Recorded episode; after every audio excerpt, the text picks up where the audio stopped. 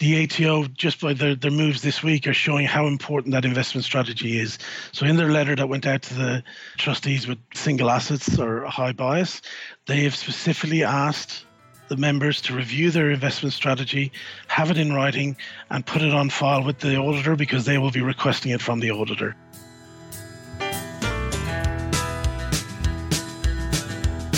You are listening to Australia's tax news podcast, Tax Talks, the podcast for Australian tax professionals.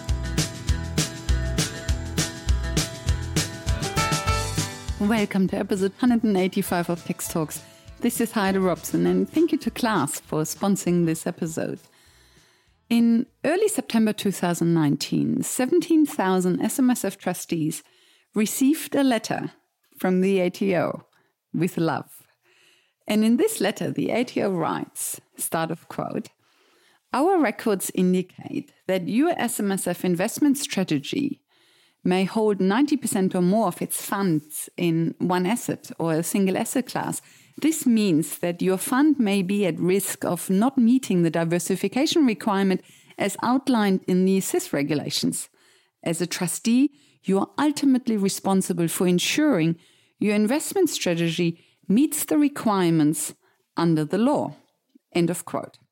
So this is the quite nice and friendly, but then of course the ATO can't help itself and has to get the big stick out.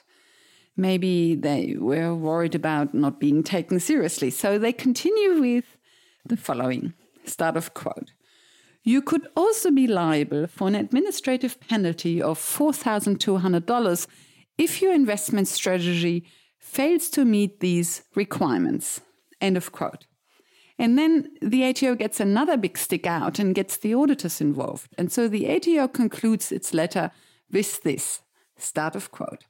We will also be writing directly to the auditor of your fund to notify them of our concerns. You should be aware that if your auditor identifies that you have failed to rectify any non-compliance with the requirements listed above, this could result in the imposition of the above mentioned penalties. End of quote. So, if you or your clients have bulky assets within an SMSF, you will probably hear from your auditor. So, the question is if done right, what should an SMSF investment strategy do or not do? What should it look like? This is the question I asked Liam Shorte of Verante in Castle Hill.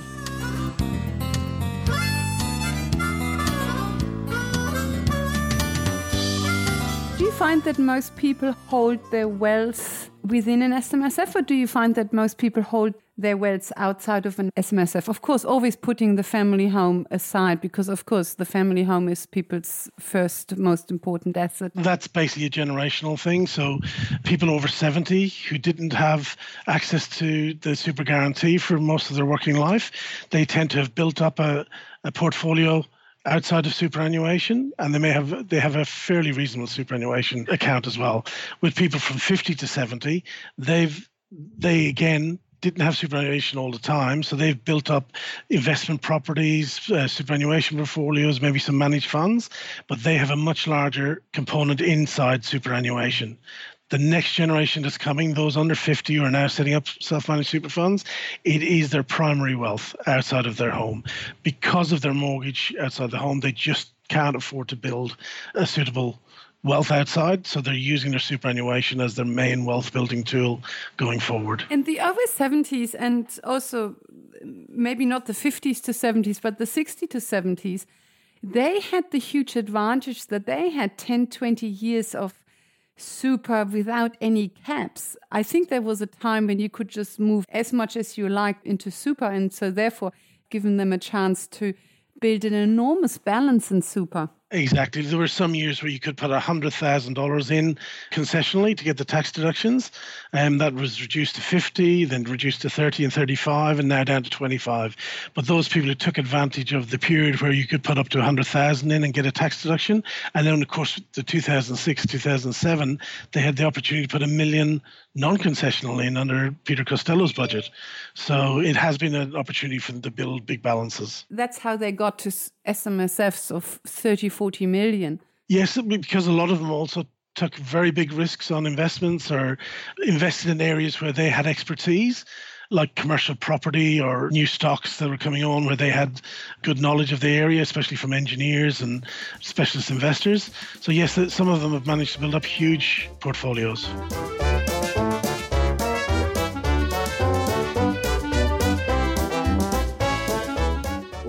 Do we need an investment strategy? And I will try to avoid that word because I can't pronounce it. it's basically a requirement under superannuation laws that before you start making any investments in your fund, that you have an investment strategy in place. And it must consider your investment objectives and specify some targets around what you're comfortable investing in for the members and the level ex- level of exposure to each of the sectors. You need to review that then on a regular period to make sure that you take into account any change in personal circumstances, the market changes, and and also consider any changing needs of the members in terms of insurance needs.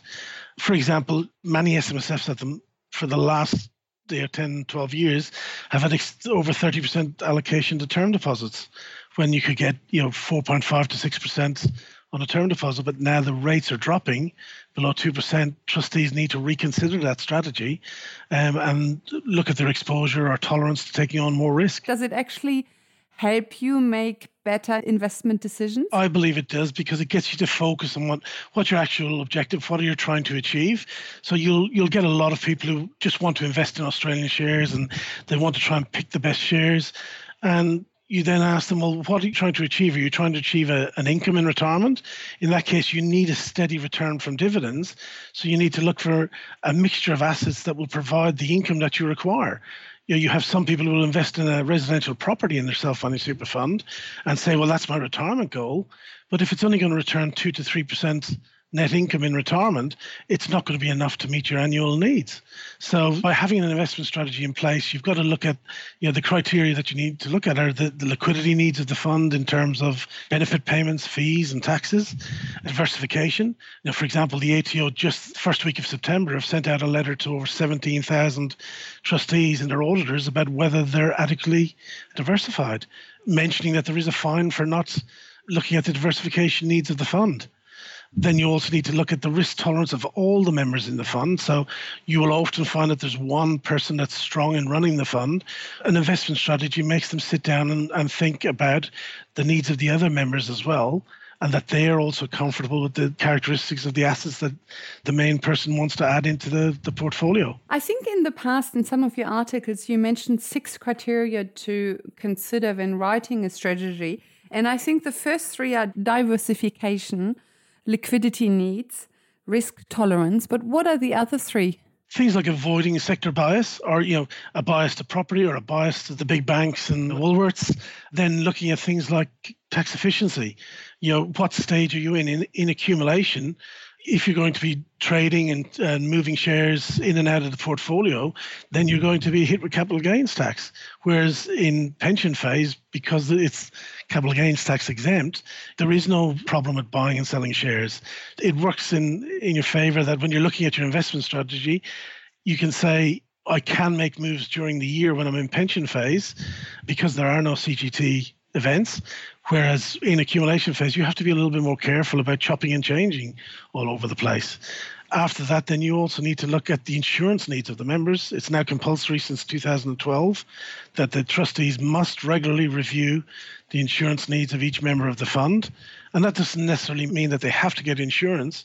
They just must look at the needs of the, the member, see what insurances they have in place, and if possible or if needed, fill in some of those gaps by having covered through a superannuation fund. Okay, good. So now you've got the six criteria to consider when writing the strategy. It's diversification, liquidity, risk, sector bias, tax efficiency, and insurance needs. Yes.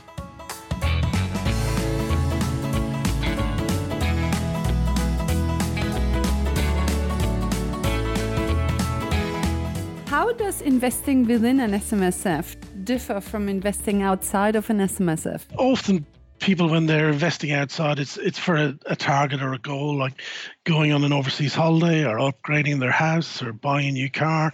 They're putting money away for more shorter to medium term needs. With an smsf in a lot of cases people are not going to be able to touch it for 30 or 40 years. So when they're very young they need to look much longer term and maybe not hold so much in, in cash. Then as they approach retirement they need to start thinking about how they're going to deliver on that income that they will require in, in retirement. So it's it's moving from longer term investing to medium term and then addressing the short term, but still making sure that you allow for the fact that life expectancy wise, you could be living to 85, 87 or beyond. And it's a long time in retirement from 65. You mentioned before the letter from the ATO stressing the need to diversify. But why do we need to diversify? Is it to increase returns or to mitigate risk? Look, it, it's best practice in terms of mitigating risk, but it's also, I think, what the ATO are trying to do is identify people who've been missold or put into investments that they're not really aware of that you know how much exposure to have to just one asset i think it's on the back of their clampdown on one-stop shops and off the plan property investments but it's not a bad thing for to ask the trustees to explain why they're invested in or the bias just towards one area. Now, if the trustees you know can come back with a valid argument that you know I've got one client at the moment who's got two commercial properties in the in the fund, they provide very decent return and building up their retirement income, and in retirement they'll have a very steady income. Uh, coming from them, they may sell down one to increase the liquidity, so that they're looking at their plans and their needs going forward. But in the in the short term, they trust commercial property. It benefits their business and themselves, and it works for them. What asset classes should a strategy cover? Is it possible to even comment on that? Yeah, I've got no problem with that. Uh, look, 20 years ago, a lot of SMSFs would have the four banks, Telstra, BHP, Woolworths, and term deposits, uh, or they may have a property. Things have changed. In, since the GFC, we've seen the clear benefits of having exposure to overseas assets in growth sectors like IT, healthcare, social media, just sectors that are not available in Australia. Likewise, the last year's allocations to bond funds have provided surprising, you know, really strong returns and the benefit of diversification while, while share markets and term deposits have really struggled. But don't you think SMSFs are still surprisingly heavily invested in the top 10 or 20 shares? I remember doing an interview with Class about their benchmark report and there it, it was something like 50 or 60 or 70 percent of SMSFs on class held shares in Telstra and BHP things are changing fairly quickly because of the, the rise in um, ETFs and the, the ability to access them off platform, which a lot of SMSFs are off platform. It's giving people that ability to diversify, and SMSF seem to be embracing it. The rise of international managers like Magellan and Platinum and the diversification offered by Vanguard, that's really attractive to SMSFs because the investors want to know who they're investing with and how they're invested, and they want a simple solution that's transparent and they can understand it. If they're using an ETF, they know they're just getting a basket of the index. If they're using someone like Magellan, they can read up and see their regular reports on their, you know, their strategy and their philosophy. So people grow in confidence when they see the longer term steady returns from investments like that. And that helps them to step away from those top 10 shares. Are ETFs a good way to diversify? Certainly for to add a core to a portfolio you know, to, to be able to bring in an exposure of the, you know, the top 100 global stocks, the Australian top 200 stocks, and just have that core exposure uh, again to fixed interest, which a lot of SMSFs don't understand bonds and fixed interest funds. So to be able to have an ETF with a, a core holding that somebody else is managing, or a, you know, even an LIC that manages fixed interest, it's it's an area that trustees themselves are not strong in and they can find a low cost way of accessing those sectors without having to the, have the professional knowledge themselves. There are a lot of providers of managed funds, etc., thousands probably. But there are actually not that many providers of ETFs. I think there are just a handful or so, isn't there? I think there's Magellan, there is Vanguard, there is iShares, I think there's BetaShares. Am I right? Are these providers of ETFs? Yeah, but you know, some of those are, are huge worldwide um, names, Vanguard and iShares, which is part of BlackRock, and BetaShares. That they're big players and they've got good range of ETFs available. There are smaller players out there as well, ETF Securities, um, VanEck. So it's a growing area. In America, there are thousands upon thousands of ETFs available. We don't want to get to that stage. I think the Australian market, we need because we're not such a big market, we need access to ETFs that have got liquidity, that they can build up a good following, and that we can get in and out of as we need, rather than going into single sector ETFs or you know ETFs that may find in, in difficult times they're hard to get out of. So people need to understand the provider, the liquidity, and exactly and the tax consequences of each product that they're going into. So to achieve diversification, don't go for a niche ETF, go for an ETF that covers a big enough market. Yeah, because you, you know if you can get a core widespread, broad exposure, that's when you can then add on top of that your own your own bias to Australian shares or to direct property or to term deposits, whatever. You can build that around it. So we call it a core and satellite approach. So have the broad exposure first, and then add you know your own biases and your own niches around that. Is it enough to just diversify across asset classes within Australia, or do you think it's also important to stretch out beyond Australia and have a more international exposure? I think at the present time, it, is really important to have that international exposure as well. well. Fortunately, but unfortunately, Australia hasn't had a recession in such a long time that people have got used to getting, you know, four and a half percent dividends and good capital growth on their investments, decent returns on term deposits and property. At the moment, uh, you know, our economy is under pressure, and I think you will find that we have to get used to lower returns for longer. And part of that will be trying to manage the risk by having exposure in all different sectors, international and Australian, in order to, to try and grab some returns from different areas at different times during the volatility that we're, we're likely to see. You mentioned returns. What asset returns should an SMSF aim for at what stage? Look, well, while people are younger and in accumulation phase, they can take more risk, and there's actually more risk in holding cash when you've got 20 or 30 years to retirement because cash over a 10 year period has always been shown to underperform shares and property. So while you're younger, they need to be be taking that extra risk, the growth or high growth option, or in terms of an SMSF, you're looking at 80 to 90% exposure to shares and property and uh, infrastructure. And then as you get nearer to retirement, you have to allow for the fact that you may have a an involuntary retirement where you're you're ill, you may be made redundant, or you may have a family member who's ill and that forces you to to leave work earlier. So you need to have some liquidity built in there, and that's where you step back and and take a bit of less of return in return for having more liquidity. So when somebody gets above 55, you're basically looking at moving more toward from a balanced asset allocation of about 75% Australian shares and property to about 50% as you get towards the 60 mark, so that you'll always have five to six years of your pension payments available in cash and fixed interest. So, in order to do that, you're looking at a return, a net return, I believe, going forward of, of around four and a half to five and a half percent. It, it may not sound attractive to people, but in a low inflation, low growth, low GDP era, that's going to be the, the norm going forward. Yes, I don't think four and a half to five and a half percent return is a shoe in. That's already a good investment if you can get that. What is a good return? Let's say somebody is 40 years old, just started their SMSF what would be a good return for them? Again, that depends on the economic market at the time, but over the long term, they should be looking at you know a seven and a half to eight and a half percent return net. If you look back at the you know the last 50, 60 years, um, over a 10 year period, you're looking at a seven and a half to eight percent return from both you know a share portfolio or a property portfolio, that where it's mostly you know growth orientated.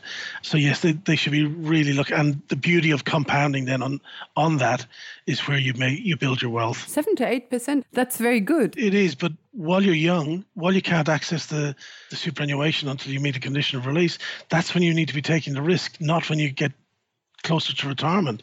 You want to be able to dial down the risk as you get closer to retirement. So you take those additional risks younger, you know, with, uh, and I'm talking 50%, you know, domestic and 50% international exposure or you know, with very little cash holdings. Which asset usually give a higher risk and hence a higher return and which assets give a lower risk and hence a lower return? Traditionally, cash and term deposits are the lowest returns long term. Then when you get out to domestic shares, international shares and property and it just depends on the the sector, but over the longer term, each of those tend to be around the percent return over a 10 year period. As long as you growth oriented assets where you've got a mixture of income and growth as the economy grows over time, they will normally return that 7 to 8% return. During accumulation, there is very little strain on liquidity, but as the uh, member moves into pension phase, there's suddenly a huge swing to the need for liquidity, correct? There is a huge need for liquidity, but you also got to look at the long-term needs you know how long you're going to have to fund that annual pension. So you can't go totally to you know to chasing yield a lot of people struggle with the idea of of holding international assets that don't pay much in terms of distributions, but they've got to get in, into their minds that once you're in pension phase, you can be CGT agnostic. You don't have to worry about capital gains tax. So when you look at an international fund that's returning 10% growth, and that's the reason why you must be reviewing your portfolio, is that you've got to take your profits. So because you're not going to get regular distributions from an international fund or not high ones, that's where you need to say, I've got a fund that's doing really well. You know, let's say a Magellan fund that's produced over 10% a year for five or 10 years, that you take some of the cream off the top, take some of those profits and put that into your income bucket for a couple of years. So the whole idea is understanding, yes, I need to deliver income, and understand where that income can come from. It doesn't just have to come from interest and distributions, it can come from selling down some of the profits as well. You mentioned the Magellan Fund and how a fictitious Magellan Fund might have performed over the past 10 years. Is the past a good indication of how the fund will perform in the future? You can never be certain, but it's more about the philosophy of the manager and building trust. So if somebody's going from picking individual shares themselves to trusting somebody else.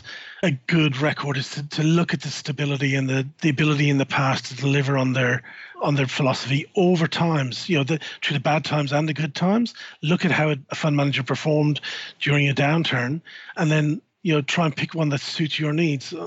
I keep on mentioning Magellan just because they do a really good job of explaining to people that their core philosophy is capital preservation and after that they're just looking for best ideas for the future.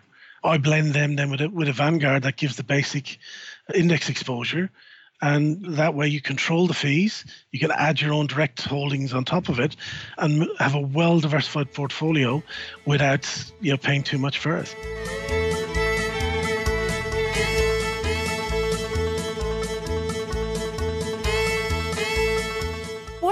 Think of the strategy that many professionals pursue, you know, lawyers, accountants, doctors, etc., to buy the business property from themselves as the member hold the business property within the fund and then to lease it back to the business. What do you think of that quite common strategy? It depends on each business. So it's it's often an excellent strategy for a growing business that wants security of tenure, that has good income coming into the business. It helps them to minimize the drawdown on the business's available equity because they want that equity to be used in, in actually growing the business, not just in in holding a property. So cash flow wise, it, it's smarter to have their SMSF own the property commercial properties and industrial properties pay a very good rate of return income wise, and it's very steady. So it gives you the security of tenure, of knowing that you can you can work with the property and improve the property, and not be subject to a landlord not renewing a lease in five years' time.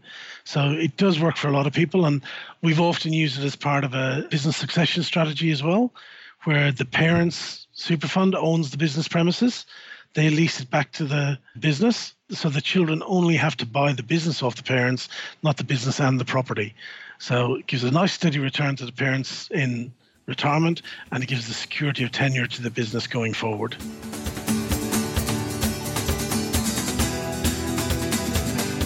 If there's not enough cash in the SMSF, but the members want to buy a property, they have several options. One is not to buy the property, but the other option is to do a joint investment between the SMSF and the member or to do an LRBA. Do you have a preference uh, between joint investment and LRBA? Do you tend to lean towards the one or the other? Look, the first thing I'd say this is not a strategy to use for a struggling business. Do not try to keep a business afloat by using your super. It's the one asset that is protected from bankruptcy and should never be sacrificed. If the business is under pressure, and you don't want to be left without an income from the business and the property is super vacant. So it's not to be used if your business is in trouble. But then if you are looking to, to buy it and your super fund doesn't hold enough money, my preference is actually to use an LRBA. If you can't borrow from the bank, to actually use a related party LRBA because you want to capture as much of the income and the growth inside the SMSF where it's concessionally taxed rather than having it in partnership with yourself outside where you may already be on a high marginal tax rate and the last thing you want to be doing is adding more income to that um, to that tax position. So they're all valid options, but preferably you want as much of the ownership as possible inside the super fund so that you can benefit from you know the 15% or 0% tax and pension phase. Yes, and an LRBA is probably also just cleaner. It's one document, you set it up once, and then it just takes its course. Whereas if you do a joint investment and then contribute further tranches of the property over time, it's just messy. You constantly have to deal with land title register, stamp duty, possible CGT implications, etc. So uh, an LRBA is probably also just a lot more clean and yeah, straightforward. Yeah, you've mentioned all the points, like, and you've got to bear in mind the cost of doing the valuations each time you move some of the ownership. You know, if you've done it through a unit trust and you're shifting the ownership to the SMSF, the cost of those valuations every time can be can be fairly extreme, especially on commercial and industrial properties.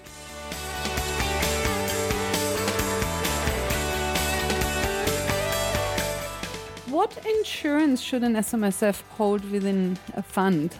Depending on the member's needs, their health circumstances, um, ideally life and TPD insurance that where the benefit is meant to go for the member in terms of TPD, or you know death benefits in terms of financial dependence. It's suitable then to hold it through super in an SMSF where you can get a 15% tax deduction on the premiums and that it can go tax effectively to financial dependence. If it's going to non-dependence or it's intended to go to non-dependence, then it's possibly not the best option to hold a true superannuation. The other thing is when you look at something like your income protection cover, which a lot of people have it through their retail or industry fund, you've got to remember that it's a very restricted cover that's allowed within superannuation. It's restricted to any occupation, and there are other benefits that aren't available. So more and more, what we're seeing now is what they call super linked policies where the basic cover is placed through the SMSF, but better cover and ancillary benefits are placed through a, a personal retail policy that's linked to the same the same cover. So an example would be where you'd have an income protection policy, any occupation, which is a, is the base cover through the SMSF, and then an own occupation extension via Superlink policy paid from your personal funds. That gives you the the best of the best, controls the costs, and has the the ownership in the right place at the right time.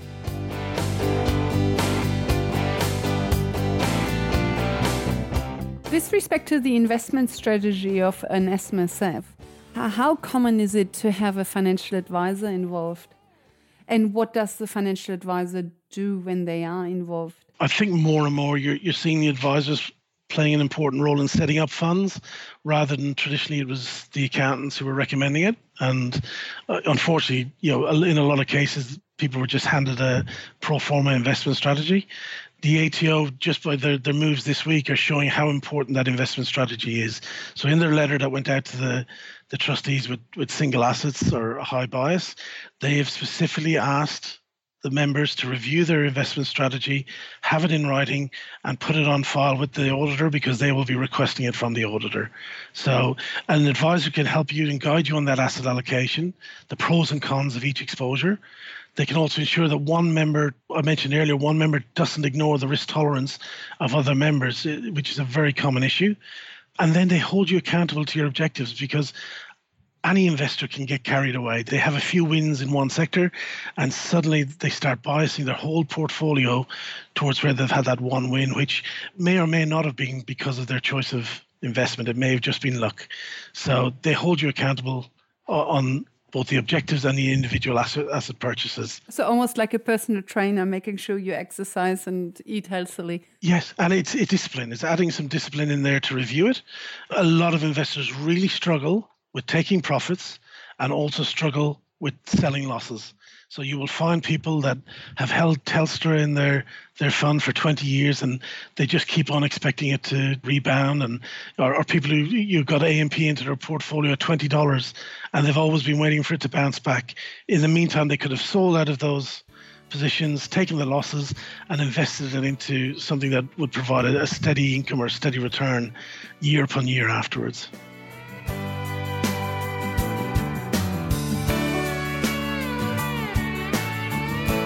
Welcome back. So, your SMSF investment strategy will receive a lot more scrutiny going forward. In the next episode, episode 186, Liam Shorte will go into some fundamental investing 101. Until then, thank you for listening and thank you to Class for their support. Bye for now and see you in the next episode.